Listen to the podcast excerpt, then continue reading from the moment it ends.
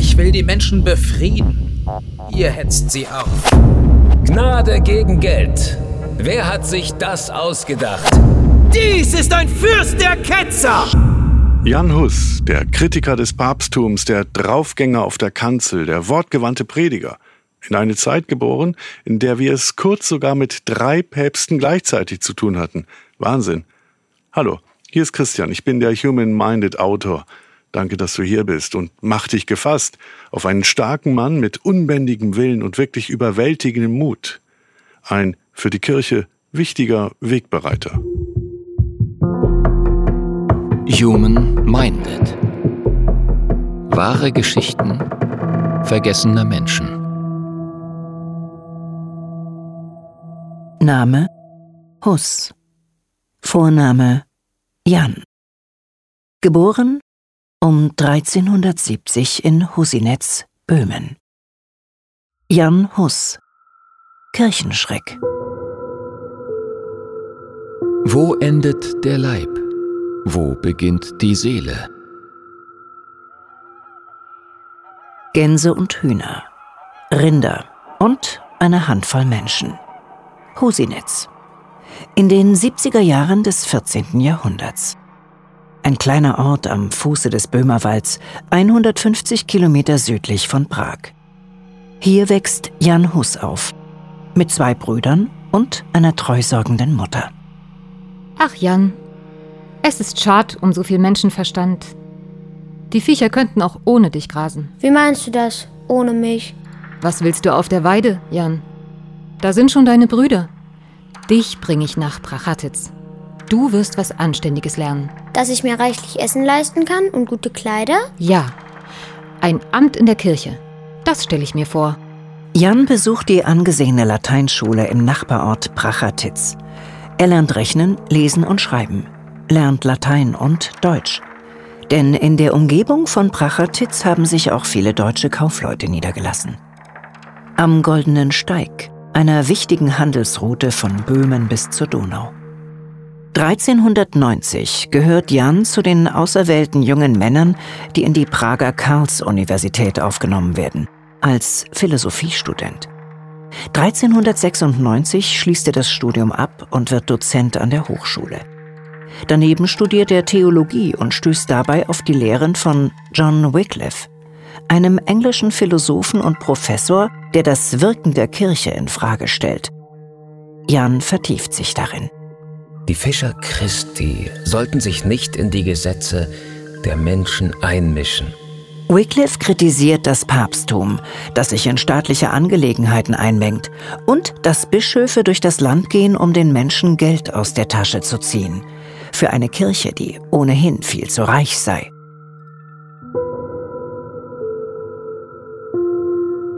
Sind Staat und Kirche 600 Jahre später getrennt? Überall in Europa? Mit seinen Freunden in Oxford hat Wycliffe die Bibel ins Englische übersetzt. Jeder Mensch, jeder einfache Einzelne soll Zugang haben zu den heiligen Schriften. Den Antichristen, den die Bibel nennt, sieht Wycliffe im Papsttum. Seine Schriften sind inzwischen von der Kirche als ketzerisch verurteilt. Vor 15 Jahren ist Wycliffe verstorben. Seine Lehren aber leben weiter. Zum Unmut der Kirche. Im Jahr 1400 wird Jan Hus in Prag zum Priester geweiht. Ich werde unterwegs sein als Dienender, ja als Sündiger, bittender, demütiger Mensch. Allmächtiger Vater, wir bitten dich, erneuere deinen Dienern den Geist der Heiligkeit, so sei ihr Leben für alle Vorbild und Richtschnur. Ein Jahr später wählt man Hus zum Dekan der Philosophischen Fakultät. Und es geht noch steiler weiter. Er wird Rektor an der Universität. Im März 1402 übernimmt er zudem die Stelle des Predigers in der Prager Bethlehemskapelle. Es steht heute beim Papst und vielen Priestern fest, dass sie Gott nicht lieben, denn sie beachten seine Vorschriften nicht. Jan Hus prangert Pfründenwirtschaft an. Ausbeutung und Simonie, wie der Handel mit kirchlichen Ämtern und Sakramenten genannt wird.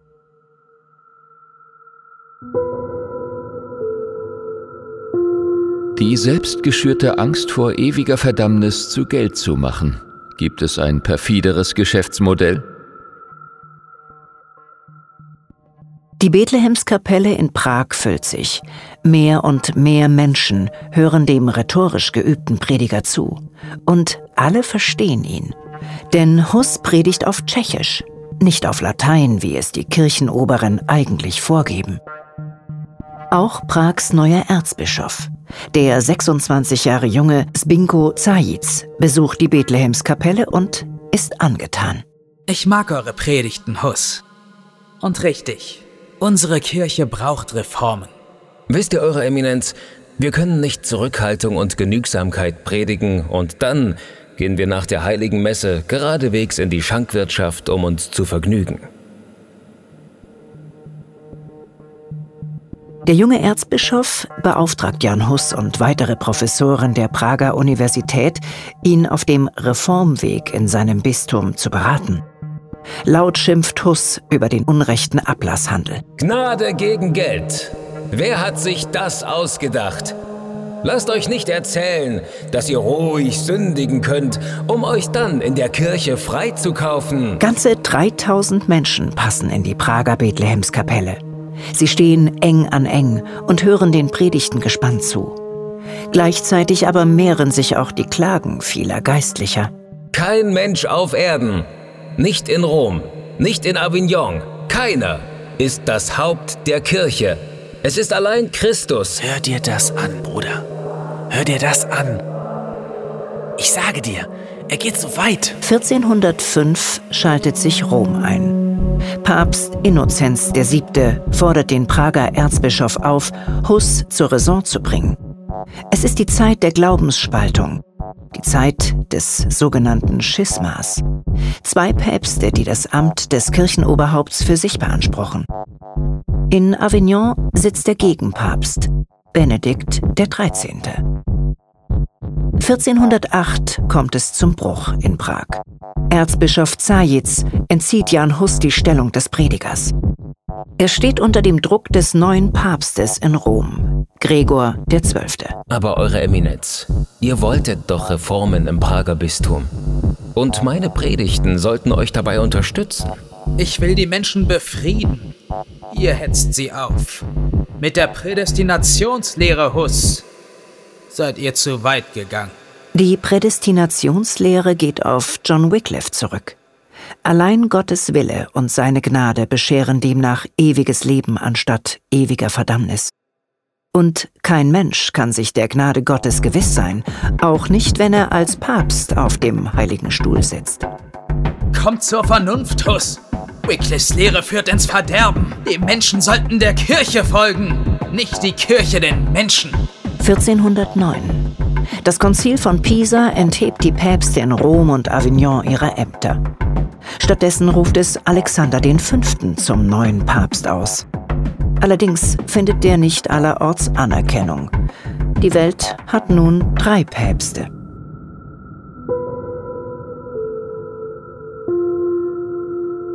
Wie viele Päpste braucht die Welt? Im Prager Bistum werden die Lehren von Wycliffe verboten. Im Juli 1410 lässt Erzbischof Zajitz 200 Bände mit Wycliffe-Schriften im Hof des Bischofspalastes verbrennen. Außerdem verklagt er Jan Hus in Rom. Sie haben mich in Rom vorgeladen. Allerdings, ich werde nicht gehen. Es ist Zeitvergeudung. Die Menschen hier brauchen Zuspruch. Es folgt der Kirchenbann. Jan Hus wird exkommuniziert. Doch das scheint ihn nicht zu beeindrucken. Er weiß viele Gläubige in Prag hinter sich und er genießt den Schutz des Königs von Böhmen, König Wenzel. Öffentlichkeitswirksam lässt Huss die Wände der Bethlehemskapelle bemalen. Hier das Glaubensbekenntnis, ja? Ich glaube an Gott, den Vater, den Allmächtigen. Dort drüben schreibt ihr die zehn Gebote an die Wand. Die Texte der Lieder platzieren wir gegenüber. 1412 wird es brenzlig. König Wenzel lässt Hus fallen, aus finanziellen Gründen. Denn Wenzel profitiert von einem neuen Ablasshandel, mit dem die Kirche einen Kreuzzug gegen König Ladislaus von Neapel finanziert. Zahlt keinen Ablass.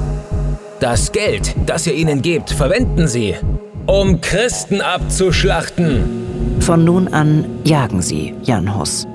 Er flieht aus Prag und findet Unterschlupf. Zunächst in Südböhmen auf der Ziegenburg, später auf der Burg Krakowitz im Westen des Landes. Er übersetzt das Vaterunser ins Tschechische und auch Teile der Bibel. Das Papsttum bleibt Kern seiner Kritik. Der Papst ist das Gegenstück zu Christus, seine äußerste Verneinung. Das Schisma mit drei Päpsten führt zu gefährlichen politischen Streitigkeiten. Der römisch-deutsche König Sigismund, Halbbruder König Wenzels, will die Lage beruhigen. Im Jahr 1414 bewirkte das Kirchenkonzil von Konstanz, auf dem sich die Kirche auf nur noch einen Papst festlegen soll. Auch sollen auf dem Konzil innerkirchliche Konflikte beraten werden, wie die Einlassungen des ungehorsamen Predigers aus Böhmen, Jan Hus. Dessen Anhängerschaft ist inzwischen so groß, dass man ihm besser Gelegenheit gibt, vorzusprechen. Man lädt ihn ein, nach Konstanz zu kommen. Jan, weißt du, was du weißt tust? Du, was du tust? Weißt du, was du tust? Du begibst dich in ihre Hände, ihre Gewalt, in ihre Gewalt. Und dann? Dann verlasse ich mich auf das Wort des Königs. Sigismund hat mir freies Geleit zugesichert. Am Montag, den 14. Oktober 1414, machen sich Jan Hus und eine kleine Gefolgschaft auf in Richtung Westen. 20 Tage später erreichen sie Konstanz, doch es tut sich nichts. Man lässt Hus nicht in die Synode. Dann, am 28. November, veranlassen die Kardinäle seine Verhaftung. Noch vor König Sigismunds Ankunft in Konstanz. Sie schleppen Jan Hus in einen dunklen Kerker im Dominikanerkloster. Sigismunds Eintreffen ändert nichts.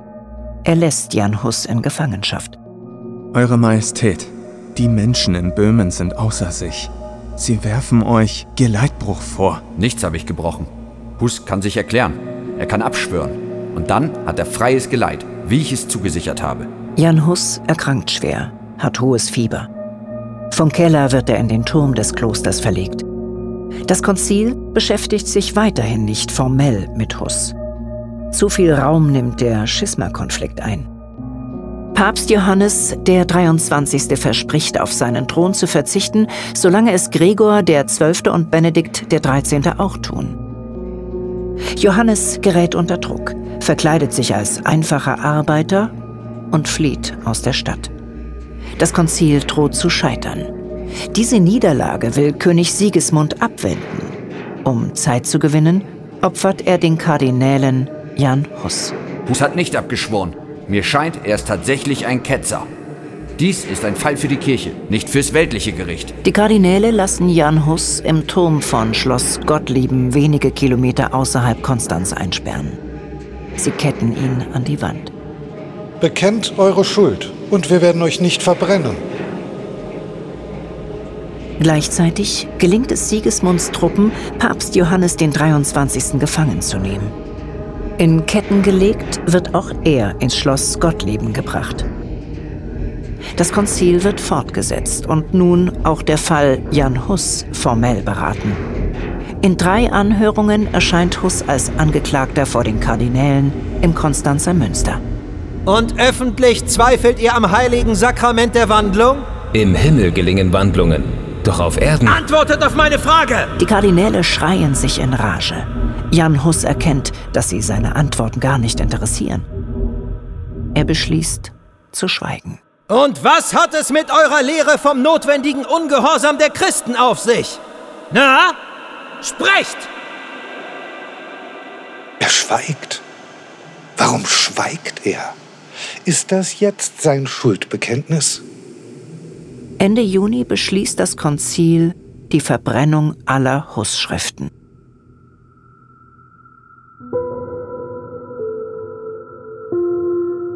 Erst brennen Schriften, dann sterben Menschen. Anfang Juli unternehmen die Kardinäle zwei letzte Versuche, Hus zur Umkehr zu bewegen. Einen Märtyrer mit einer derart großen Gefolgschaft will sich die Kirche nicht leisten. Kommt zur Besinnung. Widerruft eure Lehren. Wenn ich wüsste, dass ich etwas Falsches oder gegen das Gesetz oder gegen die heilige Mutterkirche geschrieben oder gepredigt habe, würde ich es demütig widerrufen. Gott ist mein Zeuge.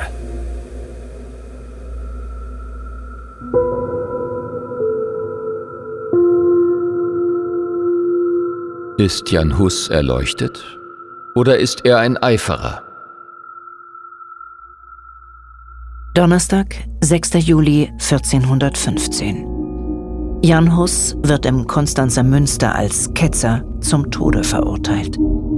Er muss sich auf einen Tisch stellen. Sie nehmen ihm das Gewand ab und setzen ihm einen Papierhut auf, auf dem Dämonen abgebildet sind.